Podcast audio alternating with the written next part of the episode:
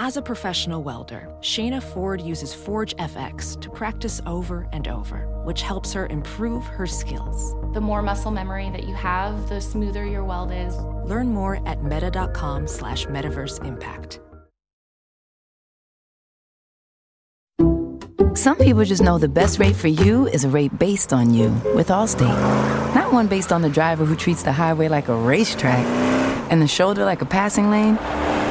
Why pay a rate based on anyone else? Get one based on you with DriveWise from Allstate.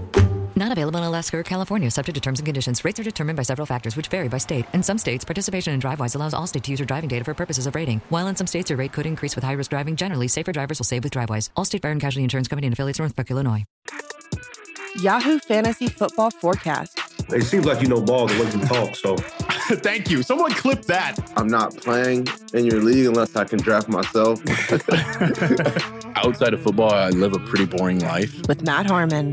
Last night at the bar we were at, I had some really bad queso. I've never had no bad queso, really. Because I know there's some guys that are like, oh no, you know, I'm sticking to my diet. Well, I'm going to plan. I'm going to plan to make sure that I can have a plate. It's Monday, December 5th, and oh my God, what an incredible day of football we just lived through, especially the afternoon slate. You know, normally we got a bunch of turds to get through with some of these games. Uh, we don't have a lot to do that with today. We got a lot of like good games to talk about, although we have a lot of injuries to talk about as well. Joining me to run through all of that to try to make sense of some of the madness that we just witnessed here in week number 13 is the great, the one and only Scott Pianowski. Scott, what's going on, buddy? Not much. Uh, one of those things is true. I think there is only just one of me. I'm not sure how great I was in week 13, but we'll try to figure it out. Well, uh, I-, I say you're great, and that means what I say goes. Okay, so I say it, so that's that's what, what what's going on here. Thanks, Matt. You um, know what, Matt? You're you're you're great too. Well, I appreciate it. Hey, that's some good vibes to start off with because unfortunately, we got to start off with what was a great game um, a really fun game. I feel like a game where we learned a lot, but unfortunately, we have bad news coming out of 49ers 33, Dolphins 17. Um, we'll get to the Dolphins in a second because I actually think there is certainly a lot to unpack there. The big news, though, is that Jimmy Garoppolo is out with a broken foot. Uh, Kyle Shanahan says he's going to miss the rest of the season. You know, Brock Purdy, who is Mr. Irrelevant. Uh, he was the last pick in, the NFL draft. Uh, he is the guy who came in in relief of Jimmy Garoppolo. This is now obviously the third starting quarterback that the 49ers have um, rolled out this year. So, Scott, a lot going on here for the 49ers. I did have a thought in the back of my head like, what is Trey Lance's injury status? Can he come back at some point this year? But for now, let's live in the world where Brock Purdy is going to navigate a offense that is absolutely stacked with a bunch of dudes that we care about in fantasy. Yeah, it's it's sad. It's um the Niners may be the best team in the NFC with a healthy Garoppolo or a healthy Trey Lance for that matter. We don't have either one of those right now. Defense was awesome. Um, I, I, know they got beat for the long touchdown in the first snap of the game, but I, I, thought they ate Miami's lunch for the majority of this game, and and now it's you know it's. I, I felt like the Niners, if if everybody was starting with the same record and, and you didn't have to deal with what who was going to be the number one seed and all that stuff, I thought they had the best team in the NFC going into today and most of what happened on the field bore that out. But it just you, no team is prepared to play its third string quarterback. You know, I mean, right. Um, and you know, Brock Purdy, I look, he played four years at Iowa State. I don't remember seeing anything that he did. I had no opinion of Brock Purdy before today. I thought he did just fine. I mean, he was conservative. The, the goal was not to give the game away. He didn't give it away. Um, it, this is one of those things now where it's like, well, he'll get more practice time, yes, but teams will get film on him, yes. Sure. Um, we wanted to know who would be the backup to McCaffrey. It was Jordan Mason. Uh, eight for fifty-one is a pretty nice game on the ground. You know, somebody somebody tweeted me randomly. George Kittle stinks. I, I, don't know if I if I went to that guy's house, tied him up, and forced him to like bet on George Kittle props or something. I, I don't know what, what that was in reference to. I remember doing a video on George Kittle in a year where every tight end pretty much stinks. George Kittle is somebody you would start every week. I know he did nothing today, but also, what a goober you have to be to to write the words George Kittle stinks. Like, come on, give me a break, pal. Seriously, yeah. I mean, healthy George Kittle is one of the best three three tight ends in the league, and this some years he's been the best tight end in football. So I don't know what that was about, but I'm I'm mostly just sad because I Shanahan's a great coach. The skill talent's great, but no team is prepared to play their third string quarterback and feel that great about it. So I think I feel like you have to downgrade everybody. The buoyancy of the offense goes down. Yeah, hundred percent. Now Brock Purdy, 16th uh, in terms of EPA per dropback. You know, he's right there in the Mac Jones, Taylor Heinicke zone. So that kind of really shows you exactly like a guy who's playing like a backup quarterback in Mac Jones for most part of the year, and a guy who is firmly a backup quarterback. Another backup quarterback we saw, Tyler Huntley, was 18th. Uh, in EPA per dropback in week 13. Just what I wanted is more quarterbacks to remind me of Mac Jones and, and Taylor Heinicke. So that's just what the NFL needs right yeah. now exactly, especially ones that are uh, captaining an offense again that has Deebo Samuel, Brandon Aiyuk, uh, Christian McCaffrey, George Kittle. Even though apparently, according to you know user and a bunch of letters, I'm sure it, you know he stinks. So I mean, and of course, too, Brock Purdy, like you, you said it perfectly. He was very, very conservative. Uh, he was 23rd in terms of pa- percentage of passes that went 10 plus yards. Like he was not out there pushing it down the field. I think that's definitely a problem for a guy like Aiyuk, who's definitely been a great downfield receiver this year. Um, he didn't have a huge game in this one. Um, you know, Deebo didn't really have a huge game either. Obviously, Christian McCaffrey was still massive as a receiver. I think we can expect that to continue, right? Like that should be even more of a focal point, McCaffrey as a receiver. So I definitely think I'm downgrading the pass catchers, not really downgrading um, a, a, guy like McCaffrey. But yeah, I, I think for, I, I'm with you that my big reaction is this just stinks because this felt like a team that really, you know, it was almost like they cheated life at the beginning where they lose Trey Lance, but oh, we can just go back to the Jimmy Garoppolo offense. And oh, by the way, let's drop Christian McCaffrey on there. Like we can make a Super Bowl run with this type of team. I think they have they have a great defense too that absolutely put Tua like in the dry like they stuffed him in the dryer, stuffed him in the locker all day long. Like they bullied this passing offense that had been unstoppable heading into this game. But it, it does look like now we're going to deal with this Mr. Irrelevant Brock Purdy the rest of the year. That's a bummer for the 49ers. I'm glad you brought up Mason. That was a key learning point. Like, I don't know what in like there was no clarity to me going into this that it was going to be like TDP or Jordan Mason. I said that was a totally up in the air situation, but now it looks like we have an answer, and it looks like TDP is not the answer there. So that's a guy that if you stashed him, you could probably just go ahead and drop him. Let's transfer over to the to the Dolphin side of this because that might get lost in the Garoppolo news, but you know Tua 18 of 33. You mentioned he hit that one pass to Trent Sherfield right away. But after that, he looked like, you know, a, a, guy that was erratic, a guy that was a little jittery. He came out of this game apparently with an ankle injury as well. Does this game move you on like where you kind of thought Tua ranked among NFL quarterbacks or, or make you, you know, adjust any expectations for Miami going forward? It was hard to give Tua a grade on this game because they were missing the two offensive tackles, and he was under duress most of the day. They were playing from behind most of the day. They got nothing going on the ground. They didn't even try to run the ball. Eight carries. Jeff Wilson had one touch the whole day. Credit to Mike McDaniel, where when this game was out of hand at the end, he, I don't know how bad Tua's ankle was. He throws a what I guess he fumbled and the Niners ran it back. There was no reason to bring him back down two scores. You know, yeah looking at you, Brandon Staley. You know, the game's over with. So they did still run offensive snaps, but at least they let Skylar Thompson throw the final pick just to seal the deal. I mean, there's no reason to expose Tua in that circumstance. The thing that makes me nervous about the Dolphins, now they get the Chargers next week, and the Chargers are a team with flaws, but there's a lot of nasty defenses coming Miami's way. They have a Bills game. They have they, to play the whole division, right? The AFC East, which is a, a defensive oriented division. They have a Bills game coming couple of weeks. They have a Jets game down the road. They have a Patriots game down the road, all in the fantasy playoffs.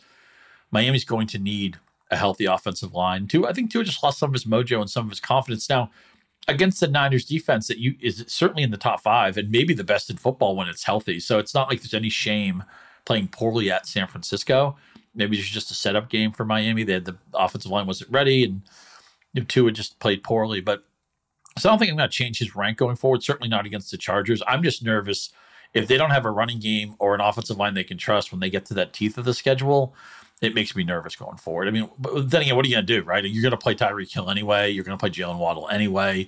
And I would think most of the managers who have Tua at this point, Tua has become your pilot guy. So you're probably going to just live or die with whatever he does. But uh, today they didn't have the blocking, and Tua looked very nervous because of it.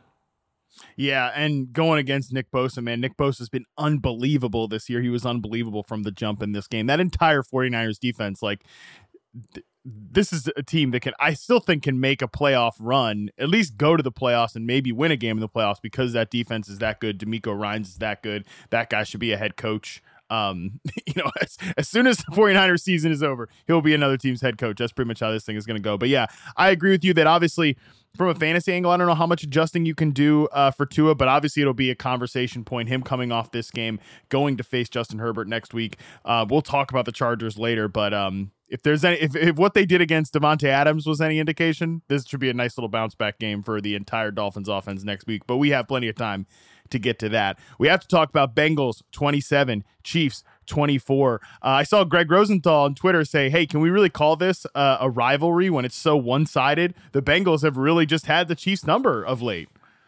Yeah, three of the last five Chief losses in the last 12 months have come to the hands of Cincinnati. This is a game that this is an either or game. This is a yes. game either team could have won. My, my strongest takeaway was that Samaje, if you just put a Mixon jersey on Samaje Perine, I don't think anybody could tell the difference. I mean, he, he looked really good today. He was involved in the running game, involved in the passing game. Isaiah Pacheco did what I'm going to call the Pacheco. He lands in the 60s in rushing yards. He gets a touchdown, yeah, and he real. has limited limited activity in the passing game. You'll take it. Did you win your week because of Pacheco? Do you win a big DFS contest because of Pacheco? No. Hey, is Scotty, he, he, had those two catches early, and I was like, "Oh, is this going to be?" And then here we no, go. Here we go. Right? Yeah, yeah. not a thing.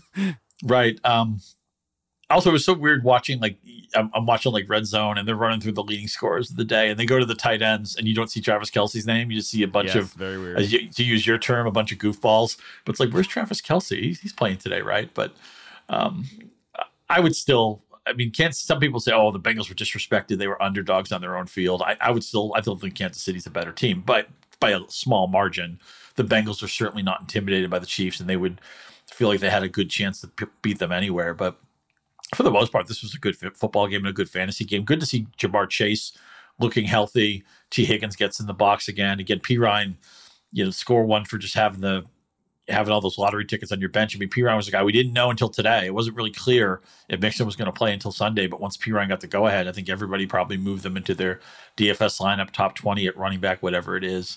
Uh, I'd like to see these teams play again, and I think they will. Yeah, I think they probably will too. Um, so many takeaways here come coming out of it. I love that you said, uh, you know, that's just the Pacheco. But I think, hey, look, if you have Pacheco on your team and like you're getting 14 carries out of him and like odds to score a touchdown, that that was like basically the thesis of why you'd want to be in on CEH, right? Like I think Pacheco's just capitalized on those opportunities uh, more than other players have in that position previously. I would. And by the way, say- I, I want to make this one point it's interesting how the frustration of the Chiefs offense has gone from, oh my God, we can't land on a running back. This is driving me crazy to, oh my God, the receivers, yeah. I never know who to play. That's that's the position that's the frustrating one now. At least with Pacheco and McKinnon, I think we can have a fair level of certainty of what their roles are going to be week in, week out, and we can project them as such. They both scored today. When people ask me Juju questions or MVS questions, I have no idea what to tell them. I, yeah. Yes, well, it's, it's Rita Mahomes. Um, you know, MVS had a couple of long catches today. That's great. I mean, I, I, don't know how you can live sustainably from that. I was low on Juju. I felt like I paid for that for a while. I compensated for it. Since then, he's done nothing. I know he lost some time due to a concussion. So maybe he's not 100% healthy right now. Who would have thought it was possible that Patrick Mahomes, who's no worse than the first or second, he was the MVP favorite into this week. Now, Jalen Hurts had a huge game, so maybe Hurts has made up ground on him. But if you told me that Mahomes could have an MVP season and no receiver would really come for the ride and be an overwhelming win because you'd say, oh, okay, well, Juju going up off or Hardman going off or oh, what well, they, they, traded for Kadarius Toney? He's he's going off, right? I mean, somebody is coming along for the ride. It can't all be Travis Kelce, but in the passing game, it really is just Travis Kelce. It, it really is. Um, you said this was like the class, like it's a classic Pacheco game. This was the classic MVS game, right? Six targets, two catches, 71. And there was at least a couple of like mind bending drops in in there too. But like he can, he, it, it's normally the whole like, oh, it's a one trick pony, like it's disrespectful to players. But like MVS is literally good at one thing. Like he, he can stretch the field and that's it. Like that, that's pretty much it. Um, so, and like he, he made a couple big plays. That's great to see. But like, your point about Juju is is is well taken. Now he ran a route on 77% of the dropbacks. He did suffer what seemed like another head injury in this game and missed some time, but did go back into the game. So they did at least miss a few drives there. Like, yeah, you're right. It's been sort of a, a tale of almost like three seasons for Juju. There was the quiet start, the really hot middle, and now it's sort of like this back and forth injury situation. And Scott, like, at least we used to be able to predict the three guys that were going to be on the field for the Kansas City Chiefs at wide receiver. It was going to be MVS, it was going to be Juju, it was going to be Hardman. Now Juju leads the team, the wide receivers with 77% routes per dropback. Like the rest of those dudes, MVS is at 58. Um, you know, Justin Watson's at 48.4. Uh, Sky Moore is, is a 32% player. Like they're completely rotating this group. They're playing a lot of three tight ends, like this guy Noah Gray, uh, this guy Jody Fortson is out there a ton. So it is a great offense, but like you said, not a lot there from a, like a predictable fantasy standpoint. Um, There's one other frustrating thing about the Chiefs, and, and I realize nobody wants to talk about the Broncos offense, although we may talk about it in passing. They still have two Broncos games left next week and week 17, and Denver's defense is fantastic. As I've been saying every, just about every week, only one Broncos game has gone over the total all season because the Broncos don't score and they stop the other team from scoring. Now the Chiefs have a chance to put up 30 against anybody. They're that good, but. Sure you would have if, if you were invested in the Chiefs offense, you would have liked to have one of those Bronco games tucked away already, and maybe the other one tucked away in, in the final week that we don't use for fantasy generally.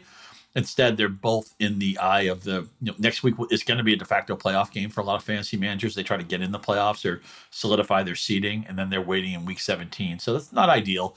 Uh, of course, again, Mahomes and Reid can do it against anybody. You would never sit Travis Kelce, but it's just frustrating that they have to face the Broncos at a time when you prefer not to.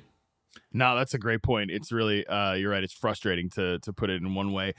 The Bengals, man, the Bengals are for real. Uh, feel so feel great about them as a team right now. Uh, Samaje Perine, it is kind of funny. I've always said that it's weird that Perine has sort of become like their passing down back, and Mixon was sort of their early down banger.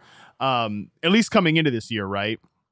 But uh, eh, because their roles they played together in college and their roles were completely reversed. Mixon and Perine they played together at Oklahoma, and like Perine, who looks like who looks like and was the early down banger uh, for Oklahoma, and then Mixon was like known for his pass catching skills. But you know, six catches again for Perine in this game. Joe Burrow's thrown to running backs a ton this year, and I think like his his time to throw in this game is about 2.5 seconds. Like he's typically one of the top 5, top 10 like longest time to throw quarterbacks, but he has really taken another step I think as a processor, as a quarterback. He also runs 11 times in this game. That was great decision making by him. And now it's like, "Oh, by the way, this team has taken a step. They've evolved a little bit. Burrow, I think, has taken another step uh, within the context of this offense. Now you just drop Ja'Marr Chase in there it's it's really easy to get super excited about the Bengals as a team in the NFL and as a fantasy unit as well. You know, Burrow's feeling it and seeing the field and understanding all, all that he's processing on a day where he runs 11 times for 46 yards and a touchdown and he only takes one sack. And there were times where he was under pressure. At you know, one of the late possessions when they finally iced the game, he was on under pressure. I'm like, Joe, you get rid of the ball, and he ends up running for like three or four yards. So he's willing one of the great things about Burrow and yet maddening things about Burrow is he will hold the ball to, to set up a play sometimes. But we saw Cincinnati make such an investment in their offensive line before the season. It didn't play well early in the year. Part of that was Burrow, part of that was the line. We know these things can take time to gel. I feel like if they don't have a fortress in front of Burrow, at least it's a plus offensive line. And he's a guy I would just follow him. He's perfect frontman for both of these guys are perfect frontmen for their teams. You know, they they say the right things, they do the right things on the field. Um, you know they take a hit, they just get up. You know, um, I, I again, I think we're going to see another Chiefs Bengals game in the playoffs, and I'm looking forward to it. Yeah, should be really fun. Uh, I just think Burrow, like like, is a great point there. He he is a guy that I would I would go to go to bat for for sure. He's just playing that well right now. This whole team is playing that well around him. Um, next game up here, another awesome game in the afternoon window. Raiders 27, Chargers 20. Um, Herbert made a little interesting at the end. Unbelievable throw to Keenan Allen, but there was a couple of times where the Raiders just absolutely dominated this game, Scott, and it was mostly on the back of again their two dudes like Josh Jacobs and uh Davante Adams have unbelievable fantasy roles. I mean, the fantasy roles that you dream of, right? Uh, and obviously, you know, Josh Jacobs is a feature back. He's coming off this 300 yard game last week. He's a game time decision, quote unquote, on this game. Uh, didn't look like it. 26 carries, 144 yards, a touchdown, two catches as well. But man, Davante Adams, like Scott, I think you could argue that Davante Adams is having his best season right now as a pro, which is crazy because obviously he is coming off a bunch of storied seasons with the Packers. You know, he's been unbelievable statistically, but like Davante Adams has always been unbelievable when you isolate him from Aaron Rodgers in the at least the last four years in Green Bay, right? You know, he's number one and or number two in success rate versus man and press coverage for reception perception every year. He's an elite route runner, elite player, and now he's on pace for 112 receptions, 100 or 1600 yards, and 17 touchdowns in 17 games. Like statistically, that would be some of his best work. Uh, and, again, like it's not all about stats. I think counting stats is kind of a silly way to evaluate pure wide receiver play most of the times. But it's just unbelievable that Ro- you know Rodgers obviously struggling in Green Bay. You know the Raiders aren't that great of a team, right? They they they're five and seven now at this point. But at, it's like we can't lose track of the fact that I think Adams has had an incredible statement year for his career. And this game, I think against the Chargers, he was like completely uncoverable. Was probably the statement game within that season. Yeah, man. Yeah, I feel like the Raiders got their season fixed. It may be too late because they're just five and seven, but maybe I was just a little too late to adjust to it. Not that what are you gonna do? You got to trade for Jacobs or Adams. I mean, the trade deadline's gone in most leagues, and people would have wanted a lot for them anyway. But it was like a month ago where people were thinking, "Oh, okay, who who who did you wrong in the first round? Yeah, you should have taken Davante Adams. I mean, Davante Adams has a decent chance to end the year as a wide receiver one, and he's going to end the year in the top three. Derek Carr, having a nice season. Jacob, as you said, the, the concentration here is so ridiculously narrow. I know they did spend a bunch of targets on Mack Hollins today. They didn't go anywhere. But pretty much when somebody taps in the shoulder and says the Raiders just scored, you know it's one of two guys. Yeah. And that's that's a that's a fantasy dream. On the flip side, you mentioned that Herbert throw to Allen, one of my favorite throws of the day. What a dart that was. But I, I still I wish I wish I could fast forward to the spring when the hopefully the Chargers are going to overhaul their wide receiver room because it just it's missing something. It's it's like here we are, we're, we're at our dinner, we're, we're eating our meal. It's like something you forgot to put in one of the ingredients.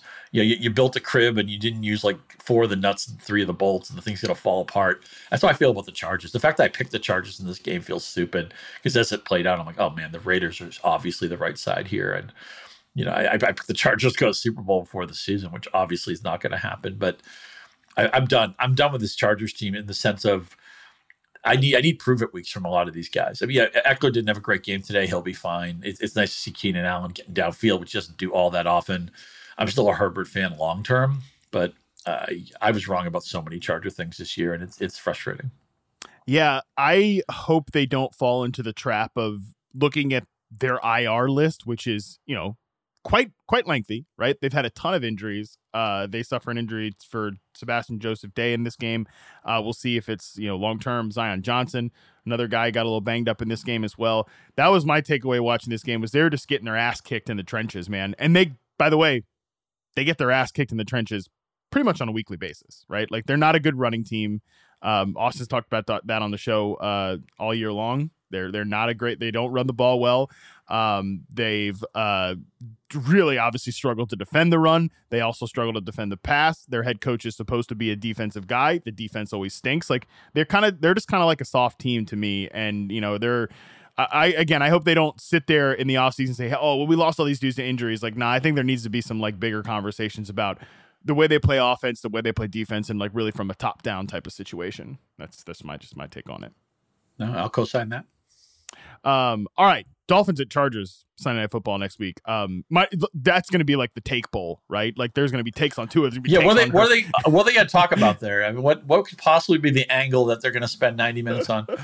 Oh yeah, neither one of it. Like Tua's probably coming off his worst game of the season. Uh, Herbert suffers another loss, um, where he, you know, the, the the criticism, the social media quarterback, like he makes this throw that goes viral on social media, but they lose the game.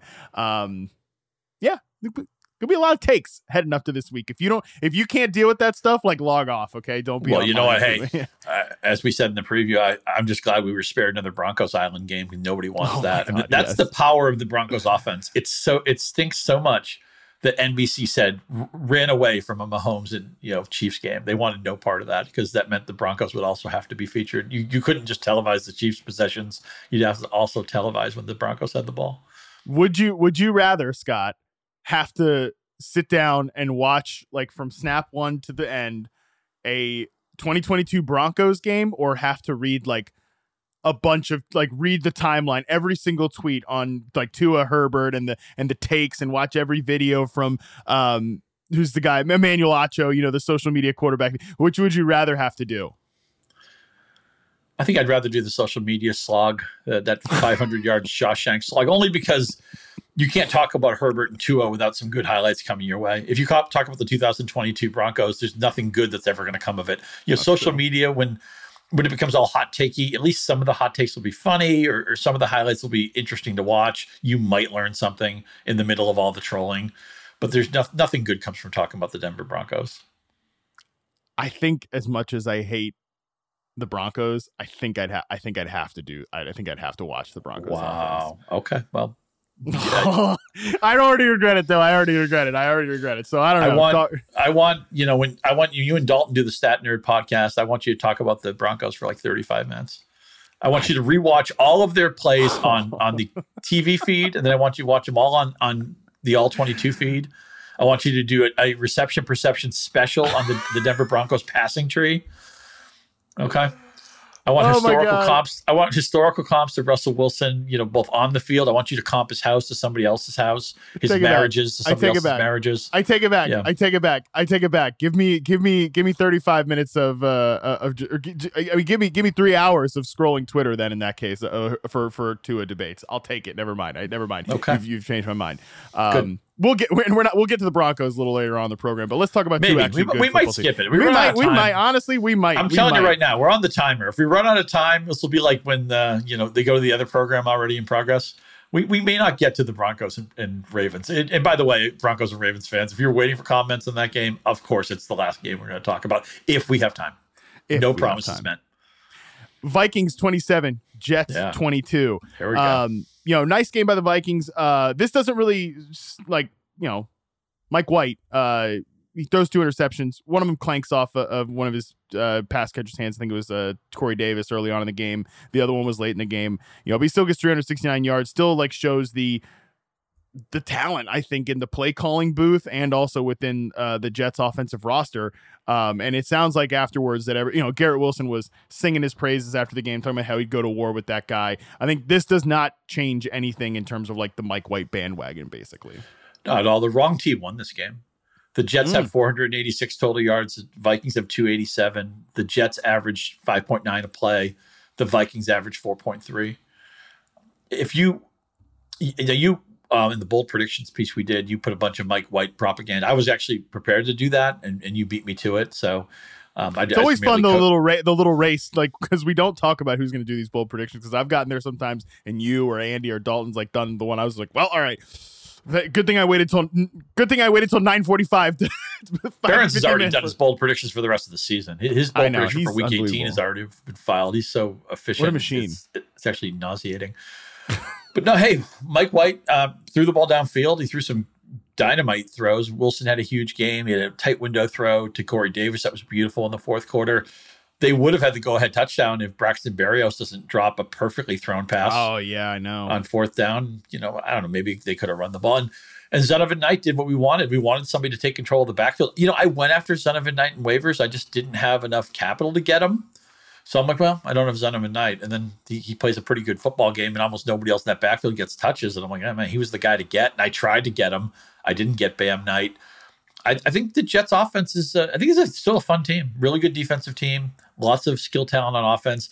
Congratulations, Vikings. You won a game where Kirk Cousins couldn't even get five yards per attempt. He gets that late touchdown to Jefferson to kind of bail out his day. We've said this a lot this season. Somehow, with the Vikings cruising to the NFC North title, this is the worst season of Kirk Cousins' career, despite new coaching, despite a different offensive shape, despite getting TJ Hockenson about a month ago, and despite having Justin Jefferson, who's one of the top two or three receivers in the world. Uh, this team's going to lose in the playoffs. This team is such. Uh, look, when I say they're frauds, I mean they're not ten and two good. They should be like, well, let's see, what's seven and five, maybe eight and four, maybe. I, they're going to lose to somebody. I would pick Dallas to beat them. If Dallas was playing at Minnesota, I guess they are. They already played, right? Dallas. Um, yeah. They kicked them blew, blew them out. Yeah. yeah. yeah, yeah, I would pick Dallas to beat them anywhere. I'd pick Philadelphia to beat them anywhere, even if the Niners have a backup quarterback. Also saw I that think. game too. Also yeah. saw Vikings Eagles. I'm not. Adam Thielen, did he, uh, did he just retire at halftime of this game? Um, he, he retired. He retired yards? after eating a turkey on Thanksgiving. That was it. That was it for for Adam Thielen. It, it's just so weird. I, the Jets are the team I'm in on. I think the Jets are better than the Vikings. I really do.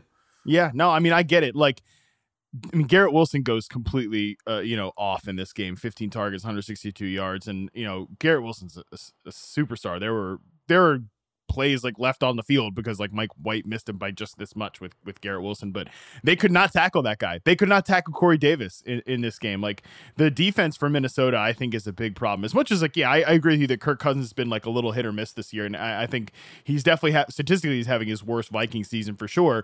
I think the fact that they are they're opportunistic on defense, and again, they get two takeaways in this game. One of which, I, again, was Tyler Conklin's fault. Conklin, by the way, as much as we're going to talk about uh, AJ Brown's revenge game, Conklin on the other side of a revenge game dropped like two catchable passes that would have moved the chains. Tough scene there, but you know, this is this is definitely a team in Minnesota that is exploitable on both sides of the ball. So I agree with you on that one. But yeah, I think the big thing for me is just I feel very good about the Jets. Um, their defense played well in this game. You know, they did their best against Justin Jefferson, and uh, the offense has a lot of has a lot of life to it, man. And it sounds like there's no second thought about taking Mike White off the field. What's a little frustrating to me is if had you told me White would get to 369 and Elijah Moore would get the six targets, I would yeah. assume there would be at least one or two splash plays. I, I, didn't see the Moore targets, so I'll have to go back and see. You know, did he run rod, bad routes? Were they throwaways? Did he did he leave anything on the field? But I thought after last week, the two splash plays on the two targets that Elijah Moore was looking at a bigger role. Now, I don't know what to make of six targets when they throw it 55 times, but not much came of that. And, and Conklin can't complain about his opportunities too. He gets seven targets in this game. And Corey Davis, I always said that Corey Davis would have been a great guy for the Jets to trade because they really don't need him long term, but he could be a good football player for a lot of these receiver hungry teams like the Ravens, like the Chargers, maybe the Packers, although they're starting to find some answers. Corey Davis played played well today. He's always been a good football player. So he wasn't top five in the draft good. You know, he's never going to justify his draft yeah. capital. I get it, but he'd be welcome in any of my teams. Agree with you. Uh, Elijah Moore ran 45 routes. Corey Davis ran 46 routes, which I I know like the bottom line stuff is what is what people want to see. But like, remember, like one once the guy goes, you know, like gets inactive for for making a trade request, like you take your expectations like all the way back to zero, and you have to start thinking like, okay, if he's just getting a playing time boost every single week, like that's good news for Elijah Moore. There were a couple misfires to Elijah Moore. I watched this game. I watched this game almost like the, the entire way through, and there was one play where, I, and I, this was on him 100. percent Obviously, uh, he he only gets one foot down uh on the sideline. He doesn't even like almost looked like he, he just was completely unaware. Like, I need to get the second foot down. It's like, bro, you're playing in the NFL, pal. This ain't college anymore. By the way, can we get we need like a universal rule with the uh with the one foot down, two foot down. This is one of my hot takes, but like it should be two feet or one feet, all, like at all levels. Uh, it shouldn't be like in the NFL you jump to two, in college you only do one. But that's a whole other subject. Well, when we used to play, like we'd play football, right? When you get older, you just play tackle football and you try to like maim the people in your neighborhood. It's it's very gruesome and ghoulish. But before that, oh, yeah. you'd play touch. You'd play touch football. Oh, the idea was that was it one hand touch? Is it two hand touch? And I said, look, it's fingernail touch. If any part of your hand touches the person with the ball, they're down. Because then we don't have to make judgment calls. I was way ahead of way ahead of all these reviews that we have to watch and everything. And why why not one foot?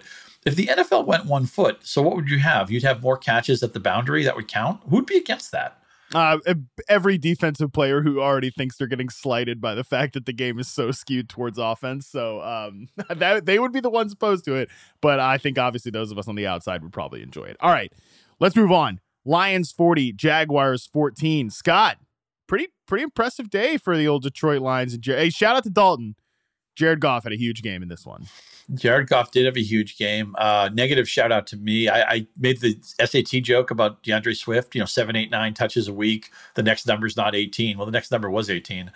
well, you said it wasn't the, 17. You were right. It wasn't 17. Okay. I specifically remember 17. you said 17. So you nailed it. Whatever. The point is, my takeaway on Swift was that I want to show me game. Either the Lions don't think he's healthy, or they don't trust him, or they, maybe they've soured on him a little bit. He, he was really good today and was active, was more involved than Jamaal Williams. The Jamaal Williams saved it with some touchdown deodorant. So I'm, I'm just owning that. You know, all you people like, aha, you told me not to play Swift, or I still played him anyway. Yeah, you suck. Okay, yeah, you won this round. I'll, I'll take it. Lions have won four out of five. The loss was to a good Buffalo team. Jared Goff is above the league average in like every front door metric, you know, YPA, touchdown rate, interception rate, quarterback rate. he's playing good football, man. And you know, 11 of the 12 targets at St. Brown were completions. They didn't get much from Jameson Williams today, which is what they they should be exposing him to a lot. I there's a guy you definitely need a proven game on. Right. Yeah. And the best of all is you get the Minnesota defense. That secondary again, they made back they gave Mac Jones the best game of his career. And even though the Jets didn't beat them, you know, Mike White was rolling the ball up and down the field all day against them. So I would think the good times roll for the Lions against Minnesota next week. I think the Lions have a good chance to win that game. And you know, Williams is in play, Swift is in play, St. Brown's in play. And in a year where so many quarterbacks, you know, the Wilsons and the Brady's and the Rodgerses and Staffords, and for various reasons, Lamar Jackson's hurt now, and he's been in a slump for a while anyway. A lot of quarterbacks have let us down. A lot of quarterbacks have been, we just can't trust them.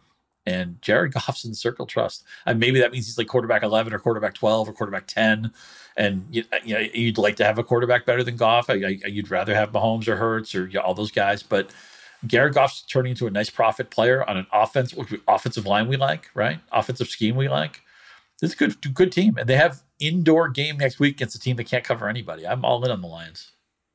Yeah, I mean they're really well set up at this point. D'Andre Swift, I know they're like there's definitely a conversation to have like was his usage kind of game script related because obviously they were blowing out the Jacksonville Jaguars. You know, one point Trevor Lawrence leaves this game, but even in the first half, like D'Andre Swift was out snapping Jamaal Williams 28 to 18. He had been targeted on 31% of his routes in the first half or in the first three quarters, and he had a 45% share of the team rushes. Like, eh, you know, so, and that was more than Jamaal Williams. So I may maybe it all it, like again we never know this stuff right like the health the health component of it so maybe he's just healthier now and like now they're confident kind of ramping him back up right and it's just one of those things we would never know and like it was it was definitely strange when like Justin Jackson was getting touches uh and D'Andre Swift was getting minimized but I don't know maybe Swift uh, moves forward as like a guy that we can trust. That would be certainly awesome because I think we all agree he's a good player. And you know, speaking of guys we all agree is a good player, I mean, Amon-Ra St. Brown gets in the box twice. Think that felt like a like a sigh of relief, you know, because he had scored three touchdowns and they both came in the they all came in the first two weeks. He had three touchdowns on 78 receiving uh, targets coming into this game. Has two touchdowns in this one. That was great to see because uh, he's just been so unlucky getting tackled inside the five yard line. On the other side of this, Scott, it does look like Trevor Lawrence dodged a serious injury. I thought at one point like when he got taken down and you know left the game, I was like, oh, that's that's going to be uh, troublesome. But he does come back, throws a touchdown to Evan Engram. Looks like he's going to be okay. The the guy that's interesting in this game coming out of it is Christian Kirk. Obviously, he has a good matchup. He has 100 yards, and the great Zay Jones. I mean, people want you want you to talk about Zay Jones. Uh, stop. Like he's going to have games every now and again because he's an NFL player and he's out there running a ton of routes, but he catches two balls for 16 yards. Like, okay, great. Yeah, just frustrating, right? I mean, Lawrence coming off the best game of his career, that comeback win against Baltimore. Even though I did pick Detroit in this game, I certainly thought the Jaguars would be well over 20 points. I thought Lawrence would, would have a decent fantasy day. That getting banged up in the game had something to do with it. But Jones doesn't come through. ETN doesn't get enough touches to be to be relevant, although he was fine as a runner. I, I just I'm so desperate. I'm so eager to get some wins from that 2021 draft class and yeah. I was I fell in love with the game Lawrence played last week. Whatever. This isn't the Ray Lewis Ravens. I mean, their, their defense is okay. It's not like it's impenetrable or anything, but major step back for these guys. I, am sure I told at least one person to play Zay Jones today. It was, you know, as a wide receiver three, as a guy who I thought would be around 50 to 70 yards with maybe a 30% chance of a touchdown. He obviously came nothing close to that today.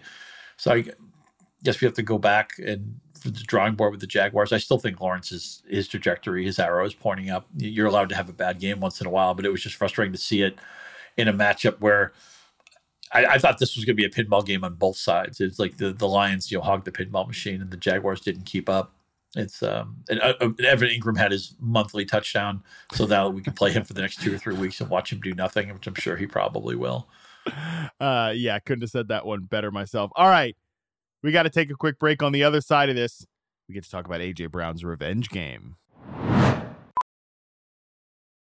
VR training platforms, like the one developed by Fundamental VR and Orbis International, are helping surgeons train over and over before operating on real patients. As you practice each skill, the muscle memory starts to develop. Learn more at meta.com slash metaverse impact. All right, Eagles 35, Titans 10. Um, this one wasn't competitive. Uh, you know, obviously Derrick Henry's definitely in a big time slump for the Tennessee Titans. Treylon Burks catches one pass, 25 yards, touchdown. He gets hit, uh, rough looking. I can't believe he held onto that ball, but he scores the touchdown. He leaves the game with the concussions, not seen again. And, you know, Tennessee just gets outclassed by the A.J. Brown led Philadelphia Eagles, Scott. Um, this was a huge game for uh, Jalen Hurts and all the boys through the air. Yeah, maybe Hurts can get into that MVP conversation with Mahomes. I, I still side with what Frank and Schwab and I have said that Mahomes probably needs to get hurt to lose the job.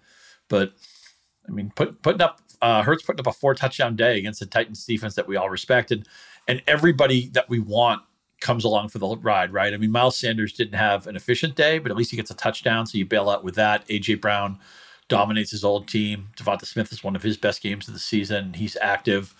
And so it's not one of these, oh, Gainwell scored or Quez Watkins scored or Zach right. Pascal scored. N- none of that. The the Eagles went to their core guys and did it. And, you know, all week I was saying, I, I, think maybe the Niners are better than the Eagles. I think maybe the Cowboys are better than the Eagles. Uh, to reevaluate that. I also moved Philadelphia out of number one in my power rankings. I had the Niners first. I, I have to totally reevaluate that now that Garoppolo is hurt. But maybe the Eagles were the right answer all along. On, on the flip side, I thought it was here we go for Treylon Burks. He gets the early touchdown. I'm all excited. Gets concussed.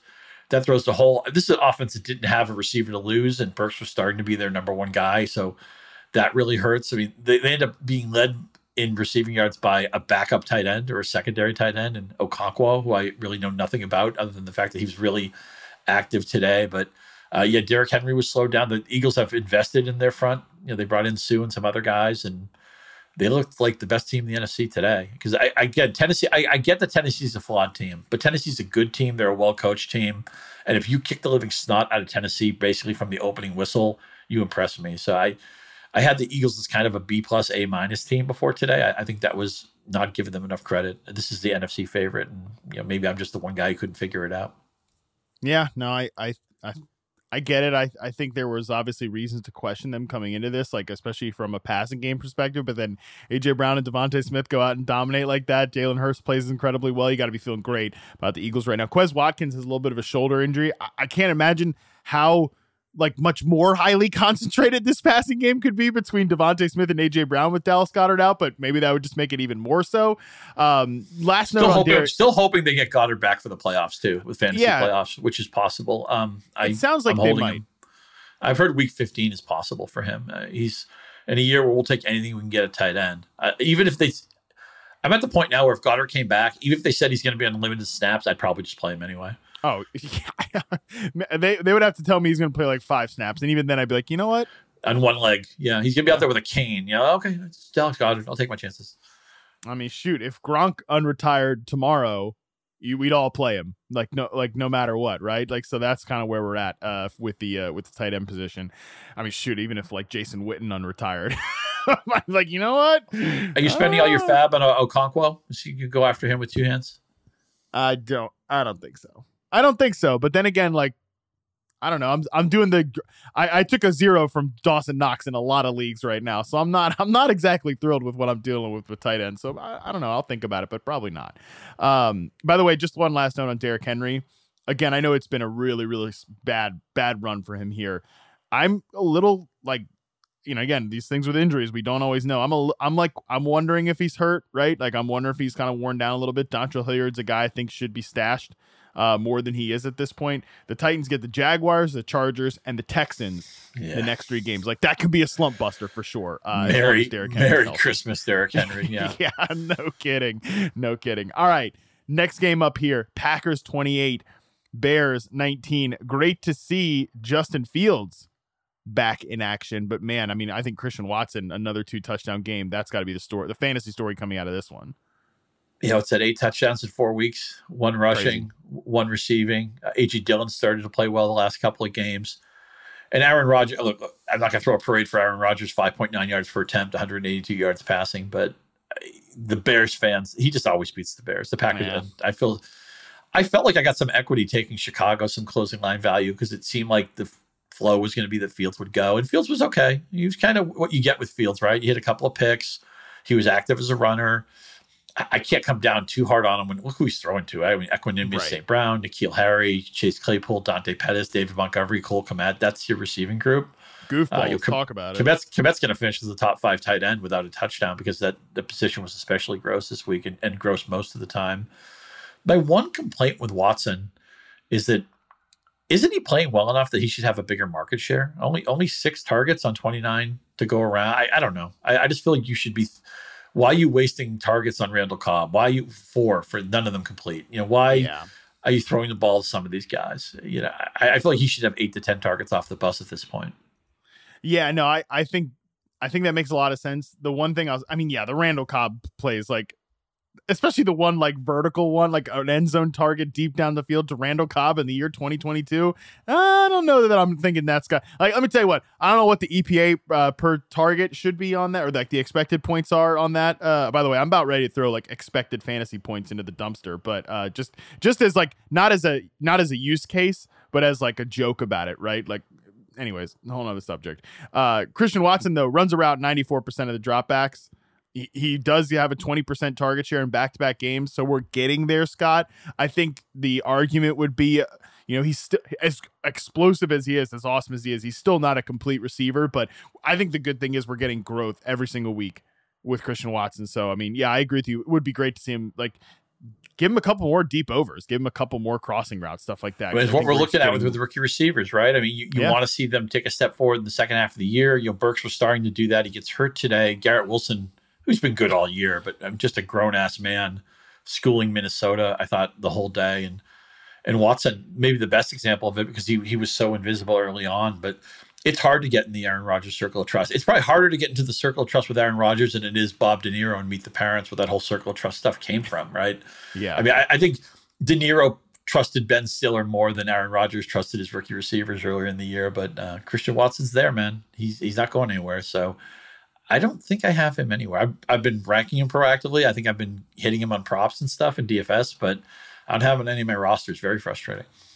Yeah, I had him on one team where I like lost Cooper, just timing wise, lost Cooper Kupp and went to the waiver wire and like unloaded basically to get Christian Watson. And I don't know, that team's got running back problems though, so probably not going to. Go. It's so hard to find a major hit on the wire. I think it's been a pretty bad waiver wire year anyway, but yeah. you usually don't get major hits at receiver. So Watson's going to go down as one of the biggest ones, I think. Rookie receivers are going to become like a. You know, I was having a conversation about this with people on Twitter today, including Dwain McFarland, who inspired it because I retweeted one of his posts about like rookie receivers in the second half of the year, like you were just talking about they're almost going to become like lottery ticket running backs where if you can if you can stomach holding them early in the year when they probably aren't doing anything. Now christian watson was dealing with injuries stuff like that so that's just one example there but like if you can stomach holding them through them just not doing anything on your roster like they need to benefit from chaos less than like you know the traditional backup stash running back does because like you need an injury for alexander mattison to come through for you And you need an injury for by the way aj dillon in this game we, he was drafted to not be a stash guy. He's basically been a stash guy. He had 18 carries in the game. Aaron Jones has a shin injury uh, in coming out of this game, so it's probably why AJ Dillon has those you know beefy carry numbers. But like you need injuries for those guys to hit. You don't need injuries. You just need growth for guys like Christian Watson, for Treylon Burks, for uh, Garrett Wilson. You know, Drake London, obviously George Pickens. We're talk about them in a little bit game later. Not not as much, but still they're going to kind of become like backup running backs. You just stash them on your bench, you live with them not doing anything, hoping to get that upside later in the year. The idea is, uh, I think Levitan was saying this this week on one of the ETR pods, which are always great. Running back fantasy production is generally about opportunity. Wide receiver fantasy production is usually about talent.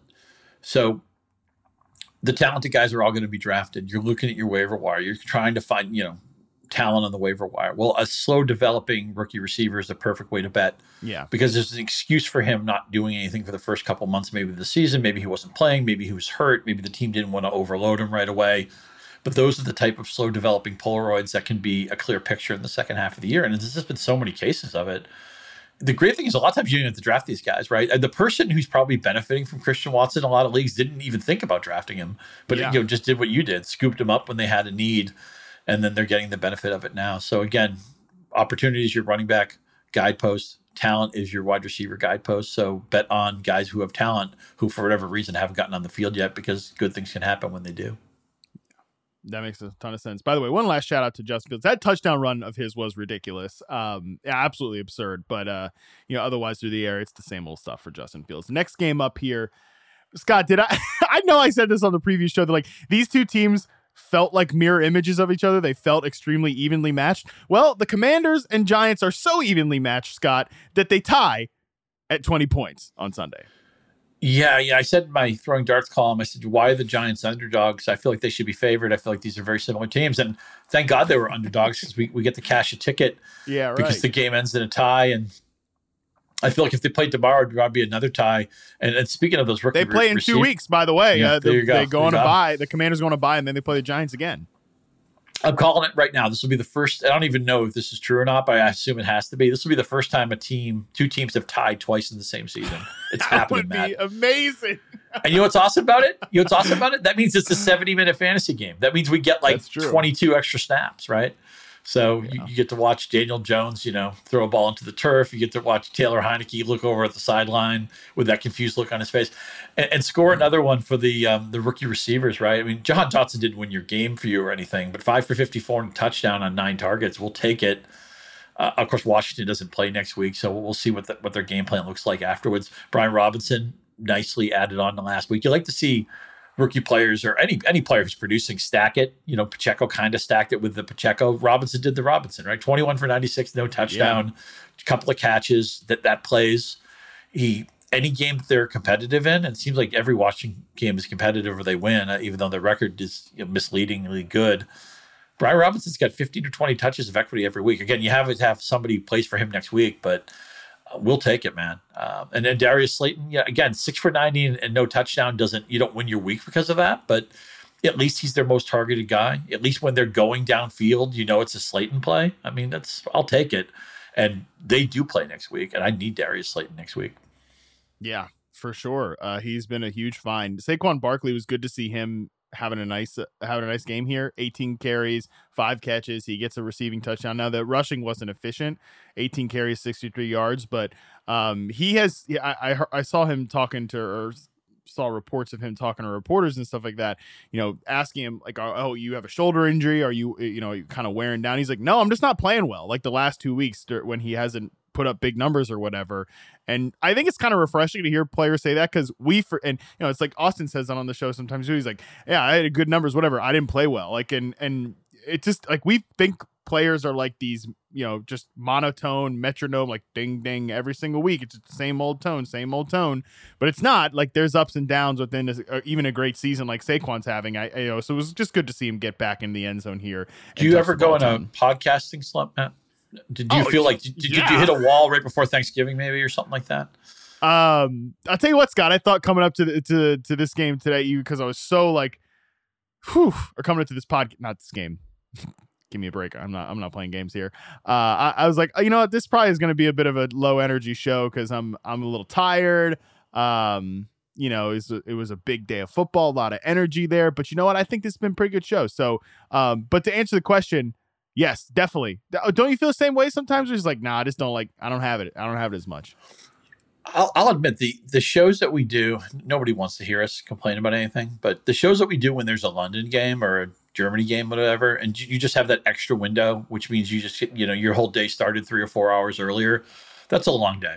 At the end of those days, I feel like you know, that's our version of an overtime game, right? Yeah. Well, especially for you, I I got a harsh reminder of this when I was back on the East Coast. I'm like, yo, I'm. I mean, because you're on Eastern time there in Detroit. I'm like, yo, I'm tired by the end of these. Uh, by the end of these days uh, on the East Coast. But yeah, you're right. Nobody wants to hear us complain. Um, I don't know if anyone wants to hear about this next game here, but we're going to talk about Browns 27, Texans 14. Um, let's just get this out of the way, Scott. I thought Deshaun Watson um, did not play well uh, in in his game. Um, you know, the, the numbers back it up. He was the worst quarterback by by a comfortable bit too. He was the worst quarterback in EPA per dropback. Um, just watching him early in the game, he was off. He was not playing well.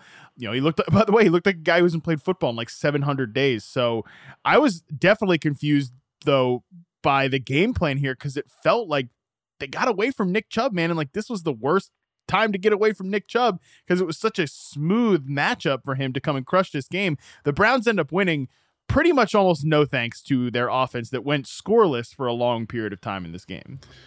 Yeah, the Browns' defense was one of the stars of the day. You, you look at an opponent you can exploit, a quarterback you can exploit, and they score all their touchdowns on def- defense and special teams. Watson, we said there was a wide range of outcomes. I do feel good about this. A lot of people who had start sit questions on Watson, almost every time I told them to sit Watson because their other Yeah. option was reasonable, and I wanted to see it because not playing football for for two years and not being able to practice for the team until recently, and it's not like the Browns. They have respectable talent at receiver. You know, Cooper's a good player. Obviously, Njoku couldn't go today, which was a loss, but it's not like this is a plug and play offense that anybody just steps into it and is really good. And not, not surprised to see like Cooper have a four for 40, uh, no touchdown line on nine targets. That's kind of to be expected with the first Watson game back. A little frustrated. I gave out the Texans as a plus seven side, and I feel like if you just looked like what they did without giving away a punt return touchdown and the two defensive scores, I actually feel like this was a competitive game. Houston was actually had five nothing at one point, but it's still fun to talk about Watson. Um, but it's, it's he's back in NFL uniform. I thought it was reasonable that he might have a rough game. He played worse. I, I think even the worst possible game I would have expected maybe it wasn't as bad as he actually played agree today. But whatever, he's going to get better. Um, so you know, if you're a Cooper manager, you're going to play him. Uh, DPJ next week you might want because six teams don't play. I don't think the Browns have their bye week, right? Yeah, they've already had it. So um, you may want to play DPJ next week, but I'm not. I don't like talking about Watson. I don't have him anywhere. Um, I'm, I'm glad we're not talking about some huge game for him. It's just he's the guy I can't root for, and I, I just want to wear that on my sleeve. You know, be honest Yeah, about it. totally. Uh, and look, it's I think it's totally fair for you and, and other people to and every anyone that wants to feel that way can feel that way about it. Like it should feel that way about it because it is uncomfortable and it is weird to it's definitely weird to talk about. It's gonna be it'll I think it'll always well, I don't know. I mean it's always weird with this stuff, right? Because there are guys out there that that it that you know they've done some horrible things, but Right. you just I don't want to act like this is isolated. Like the only, you know, the only Right, guy for sure, that would be say this totally about is Deshaun Watson. The, the rest of the NFL is, is totally upstanding people have never done a thing wrong. I mean, that that'd be kind of silly. Like it was interesting that like LeBron, um, LeBron James quit following the Cowboys because he didn't like the way Jerry Jones responded to the kneel down stuff, which is totally fine, totally reasonable take. So he went back to being a Browns fan. It's like, well, you know, what's the collateral damage with that? Yeah, you know? exactly. But you can say that every team. It's like when people say, "Oh, you're a Patriots fan. They're such cheaters, man." It's like you know the co- the '70s Steelers practically invented steroids, and the the Seattle's 12th man was Adderall, and the 49ers dynasty was all about cap, you know, cheating the salary cap, and the, the Cowboys dynasty that those guys had a police blotter. There isn't an underbelly. There's a rock to be turned over with every franchise, and so we have to you know, sometimes you have to separate the art from the artist. You have to decide: you, do you root for the team you grew up with? Do you root for the team, you know, that stylistically, you know, completes you? For a long time, I was an Arsenal soccer fan because I liked the style they played. And then they sacked their manager and they get rid of all the players I liked. And I'm like, well, I'm not going to root for them in perpetuity. They don't. The reason why I fell in love with this team doesn't exist anymore. That's why I, maybe the, the smartest guy in all this is you. You know, you. I feel like you're always a free agent fan, and you'll just go to the team that's most entertaining in the moment or in the season. And and maybe there's something to be said for that. Well, that's the first time anybody's ever said the smartest guy in, in all of this is you, but uh, I'll take it because I do uh, I do think I'm mentally protected by uh by not rocking with the ups and downs of it. But yeah, I mean with the Watson, it's just you know we're just gonna at least on this show like you know we're gonna talk about the what he's accused of and, and everything and like how uncomfortable it is to talk about sometimes but we're gonna analyze him honestly as a football player and the honest analyzation or analyzing today was that he was not good and like i always kind of thought like hey it's a little like suspicious that people think like oh you know and what we're definitely not gonna do is come in and be like whoa watson's back like wheels up emoji for the browns offense and by the way like not only do i think that's kind of a a gross thing to do i also think it's completely disingenuous. Like, yeah, the guy hasn't played for two almost two years now. Like two years now at this point. Like, give me a break. Like he's just gonna come back and like and the offense was good with Jacoby Brissett, you know? Like that's that's another part of this too. It was pretty funny that they threw out Jacoby Brissett as like a decoy QB sneak because he's so good at QB sneaks, and then they end up doing like an end around to Harrison Bryant. I was like, hey, maybe save that one. That's a cute little trick you just did there. Maybe save that one for a not Houston Texas game. But I'm gonna leave it at that. But like, yeah, the offense was good and efficient with Jacoby Brissett. Like, I think it's pretty reasonable to think like it might take look, and Watson might come out next week and have a great game, but I think if he doesn't, it's pretty reasonable to expect that to happen. Um, Texans side of this man, let me tell you what, Scott, your your Texans bet there thwarted by the fact that Kyle Allen, like enough already with Kyle Allen. Like he threw a ball right to a defender's chest uh, on a screen. Just unbelievable stuff. Like enough already with Kyle Allen. I, I, know that Nico Collins gets in the box. He has his 10 targets. Like Dameon Pierce, 18 carries, 73 yards. Neato. But like, just go back to Davis Mills. I know Davis Mills is not the answer, but like we don't need to be seeing uh we don't need to be seeing Kyle Allen play football games with this Houston Texans team. And this might have been the last waltz for Dameon Pierce. He gets the Browns rushing defense, which is a great draw. Has a solid game, not a great game, but I mean, whatever. You played them, you got something out of it. They're at Dallas. They get the Chiefs. They're at the Titans. I know the Titans didn't play well today, but that's not a good draw. I mean, Dameon Pierce, I think, is going to be on a lot of fantasy benches the rest of the season. Yeah, I definitely think so. Uh, next game up, Seahawks 27, Rams 23. We kind of buried this one a little bit because this game was fun, man. Like in the afternoon window when the Bengals and Chiefs are going off, you know, the 49ers are doing their thing against Miami, you know, the Chargers are trying to come back against the Raiders. Like this was quietly a really, really entertaining game. Uh, you could tell that the Rams defense was up for this one. They wanted to to win this game. Uh, Matthew Stafford put on IR. Sean McVay announced he has like a spinal contusion. that sounds great, but in the end, Geno Smith makes another really impressive, like game winning drive. Uh, he was awesome in this game. Lockett gets in the end zone, has 100 yards. Metcalf, 100 yards, a touchdown. What a beautiful receiving corps. The big fantasy news coming out of it was Kenneth Walker, um, who is who's dealing with an injury and uh, you know missed the rest of this game after leaving. Yeah, it's a six straight games for Geno Smith, quarterback rating over 100.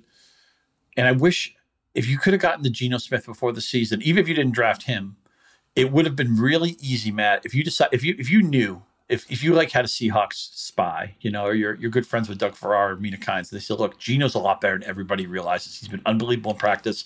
I guarantee you he has like a Pro Bowl level year. You might say, okay, I'm not sure how I feel about that, but you know what? I'm gonna have all the Metcalf, all the Lockett. Because they were so affordable at ADP. Yeah. They both go over 100. They both score. They both get targeted heavily. They both have great chemistry with Geno. Geno's great, man. He's he will great. stand in the face of the the Rams. You said this was a fun game. A lot of lead changes. There's punching back on both sides, which is always good for fantasy. And Geno, he's really good about not dropping his eyes towards the rush. He knows where his bread is buttered, even though he will spread the ball around a lot. But I mean, still 20 of the targets goes to his two alphas that maybe needed to throw the ball a little bit more with Walker getting hurt. I think getting the Seahawks right was one of the best things you could have done for fantasy. And I wish, and I love, you know, I love Metcalf. You know, I love Lockett. Lockett is one of my most rostered players over the last four or five years if I added it up cumulatively, but I don't have a lot of them this year. And it's because I couldn't get the Geno Smith. It's not that I disliked Geno. I thought that Geno was going to be on such a short leash that the moment he had one bad game, they'd be like, well, let's see what Drew Lock looks like. And then Lock is a bad game. Well, right. let's go back to Geno. I thought both guys were going to play. I thought both guys would get at least four or five starts. And, and Geno obviously seized this job early on. And then the question is, is there pumpkin risk? Well, he's not pumpkining, man. He's been great six weeks in a row. On the Ram side of things, I look gross offense. Wolford, you know, obviously is a backup. He shouldn't be playing, but he has to play. He get hurt in this game. Perkins played for a little bit, then Wolford came back in. But at least they picked a lane at running back. I mean, look, 17 carries for 60 yards is nothing special. But Cam Akers had all the market share and he scores two touchdowns. And yeah, if we, we can get to somebody having double digit carries and touchdown equity in the backfield, that makes him a fantasy factor. We have to talk about Cam Akers my my friend Joe Dolan, he does a great radio show on Sirius um, with Paul Kelly uh, on the, on game day, and they talk about the sick of it touchdowns, which is like the guys who play, who score, who everybody you know, who would want that guy for fantasy. And I, one of their producers puts it together, and they put Cam Akers in there. And I texted Joe, I said, you know, Cam Akers is like the only Ram I think I could start with any self respect right now. self respect. Yeah, that's that's a good a way bit. of putting it. I don't know how much self respect I have left, but I have some of it to spend on Cam Akers. I mean, my God, Scott, please uh, respect yourself. Please respect yourself. Have some self respect. R E S P E C T, man. So, you know, the Rams are socking it to me. What can I say? Oh God, Cam Akers, man. Yeah, no, I agree with you though. Like if they pick a lane at running back and it is Cam Akers, like Akers isn't a terrible player. Um, that would be great to see. I don't know how much of faith I have trusting it, but I agree. Were you, were you loving the four carries to Tutu Tutu out? Well, they did go for twenty three yards. McVay was, you know, letting his hair down a little bit. Oh God the Rams, man. What a what a strange, strange team. I do think John Wolford being back there makes the offense like legitimate, whereas with Bryce Perkins, like it was it was just not legitimate. Like remember, Bryce uh, John Wolford was a guy that uh, Sean McVay wanted to start over Jared Goff in a playoff game uh, before. You know, like I think Wolford's that's, got a lot. that's how much that's how much they'd given up on Goff at that point. But yeah. yes, you're right. It is a thing. It is a thing that happened. All right. Did you watch all the John Wolford snaps at Wake Forest? Can can you speak to his um, Any, anything about Wolford? I, any I receiver you like here? Can you can you play Van Jefferson with any level of confidence? Uh, define uh level of confidence like i think if you if you That's need to play yeah if you need That's to play. When you're asking for offense, yeah. definitions, you've said no already. Correct yeah correct correct yeah if you need unless you need me to how deep is your league how desperate you know that type of stuff yeah no the answer is probably no Well, it's like when the Um, fantasy when the fantasy analyst gets asked like a question on the radio, like start so and so or so and so, and they're like, "Is this PPR?" They're just trying to buy an extra second to, to think buy an about, ex- it, you buy know? an extra second like just hedge a little bit too like now Are if you i a need favorite? Are you a favorite in your matchup? Are you Yeah, the favorite here? Okay. oh yeah because that that always matters Are you the commissioner of your league? Are you the? Do, you, do you have any FAAB money left? is it your birthday month uh what sign are you you know stuff like that Yeah. Uh, yeah. Are you gonna eat chicken today? Okay. Good. All right. I have my answer now. Yeah, in, in that case, start the wide receiver in the flex. Okay. Steelers 19, Falcons 16. Um, you know what? Some God, some things to talk about in this game, I guess. Every Falcons every Falcons game is the same. It's horrible. This is every Falcons game. It's just like this. No except- scoring, no fantasy juice, no fun. but we got 12 targets and wrong side of 95 yards out of Drake London, though, Scott. Like, hey, that's a godsend, right? I mean, like, how many goofballs have popped up for the Falcons along the way? 12 targets for Drake London, five on targets for on Olamide America's Zaccheaus. bench. On America's Yeah. bench. But yes. And and in the same day where Pickens gets two yards. And and the Falcons touchdown goes to MyCole Pruitt for crying out loud. MyCole Pruitt. Yeah. If No, anybody you're right. started MyCole Pruitt, write to me. I, I, you know, I'm going to. I'm going to give you a present. Okay, find find me MyCole. The first person. I'm like, I can't guarantee a million presents. Maybe there's a million MyCole Pruitt fans out there. Somebody tweet me that you played MyCole Pruitt this week, and I'll and I'll give you like a bobblehead I'm not using or something. If you have to send out a million presents for, you know, Pruitt uh, stands, I would be surprised, Scott. So I think It is that's Christmas. pretty It is safe Christmas. It's about time I gave something back to the people. one. Uh, you giving him fire takes on this podcast. There's that. Uh, Kenny Pickett looked decent in this game. You know, um, Diontae Johnson has 11 targets, 60 yards. Talk about like the Steelers look the same every single week. Uh, Diontae Johnson's stat line looks about the same every single week. Um, continues making a couple boneheaded plays per game. Uh, I'm definitely like, you know, I, I've been a Diontae Johnson fan. I'm not. I'm not saying I'm done with Diontae Johnson, but I'm not like going to go to the bat. I'm not going to go to the bat and defend him for you know every goofball mistake he makes because he's making it tough this year. Uh, George Pickens, yeah, that was disappointing. Just two uh, yards. I wish I had had the stones to take the under when Andy Behrens threw it out there on the FFL prop uh, prop prop segment, but I was too scared. I took the over. What on was the Diontae total? What was the picket? What was the It was like total? it, it was like 45 and a half and I was taking the over on Diontae Johnson 55 and a half which hit but I didn't then think like all right I got to take the uh, how how was I thinking two Steelers receivers were going to Oh, have plus 60 yards in one game I would have gotten both of those wrong. I would have been like Johnson's such a trap. Go bury the under, and I would have liked Pickens. If I had to bet one of those things, I would have bet Johnson under all day. At least, at least Freiermuth did something. Again, in a year Yeah. where tight end, we're we're we just want a sip of. we- We're on a oasis, and and we haven't had anything to drink in such a long time. And then we see like a soda can, and it's like just like one sip of soda in there, and it's flat and it's gross, but it tastes so good because we haven't had anything to drink. Pat Freiermuth's good, and you know what? Pickett looks better every week. I, I'll say that yeah. He's improving. What else can you really ask for? He looks better every week. That's that's something. Yeah they they just need an offensive coordinator change so bad like they Yeah, they need to Canada. overhaul that yeah they have to overhaul that entire unit there all right last game up we've waited long enough Ravens 10 Broncos 9 put the Broncos aside for a second let's just talk about the Ravens because Lamar Jackson left early with an injury. It's a knee injury. Uh, John Harbaugh said he is not out for the season, but said he's out days to weeks. Well, that's not very clear. Uh, tell you what, Scott, I don't care about this offense at all if Lamar Jackson's not playing. Well, I'll say this: at least you know Huntley can do a few things, right? I mean, he could run, he get a touchdown.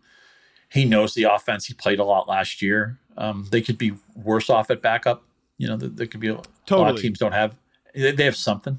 Yeah, but they can't. But they can't be worse off at wide receiver. That's that's the thing. Like last year, at least when Tyler Huntley was in there, like Bateman was playing to the end of the year. You know, they had Marquise Brown. Like they they have nothing at this point. Like Lamar Jackson wasn't even scoring any touchdowns. Like I don't have any faith in in the Ravens offense without Lamar Jackson. Right. Yeah, I think the stat is Jackson had 12 touchdowns in his first three games, and he has eight touchdowns since. You Still. can't ding him for today because he, he only he only played a few snaps. But it feel the the Ravens are one of these teams that it feels like all their scoring drives have to be 15 plays, and that usually ends up being a Justin Tucker field goal anyway. They get just enough done to to beat the Broncos, but Man, the Broncos. I mean, Dude, Greg Dulcich, he's he's like tight end one right now on six for 85 without a touchdown. That tells you I how know. horrible a tight end day it was. And Latavius getting all the carries. But again, the Broncos have, you're going to get at most one touchdown a week from this team. Today it was all field goals. I mean, How can you play anybody on an offense where it's like, okay, there's one touchdown, everybody fight for it? You know, is, who is it going to? Is it going to go to Kendall Hinton? Is it going to go to Mike Boone? Is it going to go to Marlon Mack? Is it going to be on special teams? It's um, they're the worst.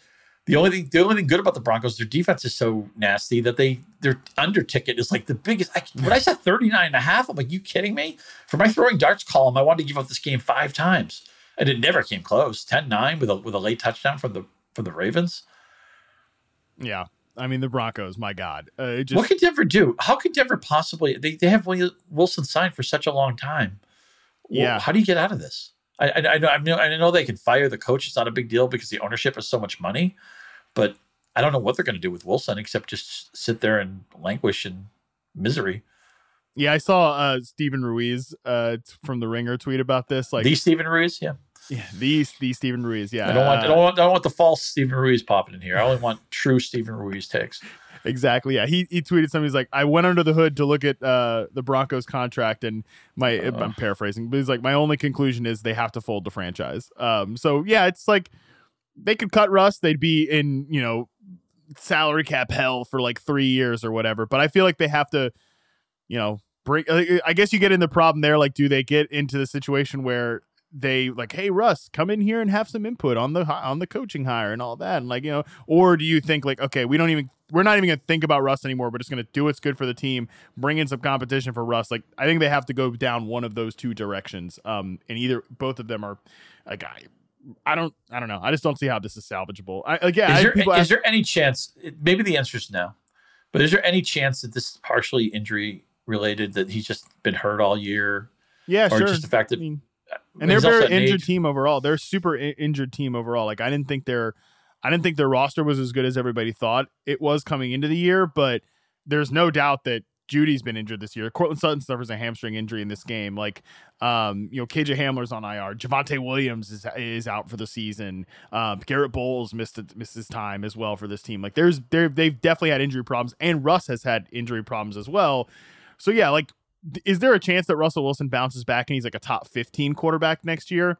I think that's probably possible. It would be, but you couldn't say that based on anything on film because the film has been as bad as the results, and um, it it would just be like I, I don't think he has like ba- bouncing back to be top five quarterback upside in his range of outcomes. So I think the Broncos are a little bit banged here with the whole Russell Wilson thing. We didn't talk about him at all, but you know who's really very, very jaggy is Gus Edwards. I mean, he's not a bad football Yeah. player. It's not like he should be laughed out of the NFL or anything. But Totally. when he when he came back with that really strong first game back, a lot of people are like, here we go, Gus bus, and he hasn't done a thing since. Six for twelve today.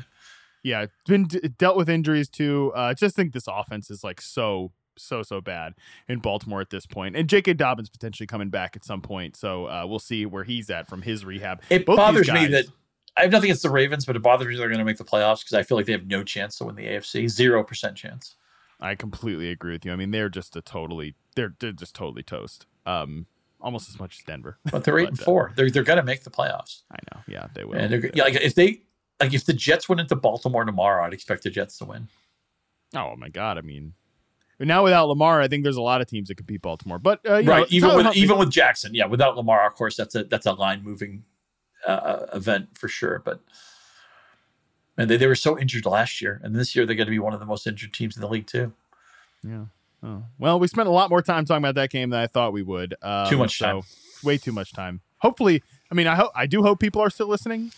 That would be great if you listen to the end of the I, show. I but, hope not. But if you download liberally, you, listening is optional. It's all about the downloads. Leave nice comments on the rate, review, rate, review, listen download. to the show. please download, listen, and rate and review the show. But if you skip the last five minutes of Broncos Ravens, I ain't mad at you. Uh, don't worry about that. All right, Yeah, I ain't mad that at is officially gonna do it for us. You can make yourself a smarter fantasy player and better for God's sake, because the guy is on fire. If you follow at Scott underscore Pianowski, you can also, if you wish, follow me at Matt Harmon underscore BYB. And while you're there, for God's sakes, do yourself another favor and follow at Yahoo Fantasy as well. Sir Andy Behrens We'll be back to talk news, waivers, and oh boy, the Treviso Babes. Mom's coming off a dominant win thanks to Amon-Ra St. Brown and Jalen Hurts.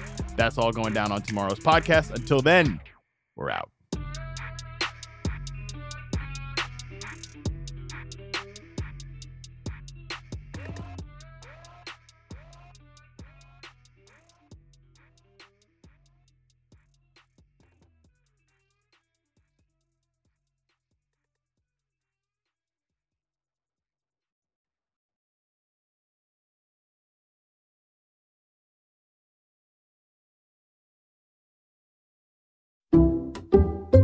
Some people just know there's a better way to do things, like bundling your home and auto insurance with Allstate, or hiring someone to move your piano instead of doing it yourself. So, do things the better way. Bundle home and auto and save up to 25% with Allstate. Bundled savings vary by state and are not available in every state. Saving up to 25% is the countrywide average of the maximum available savings off the home policy. Allstate Vehicle and Property Insurance Company and affiliates, Northbrook, Illinois.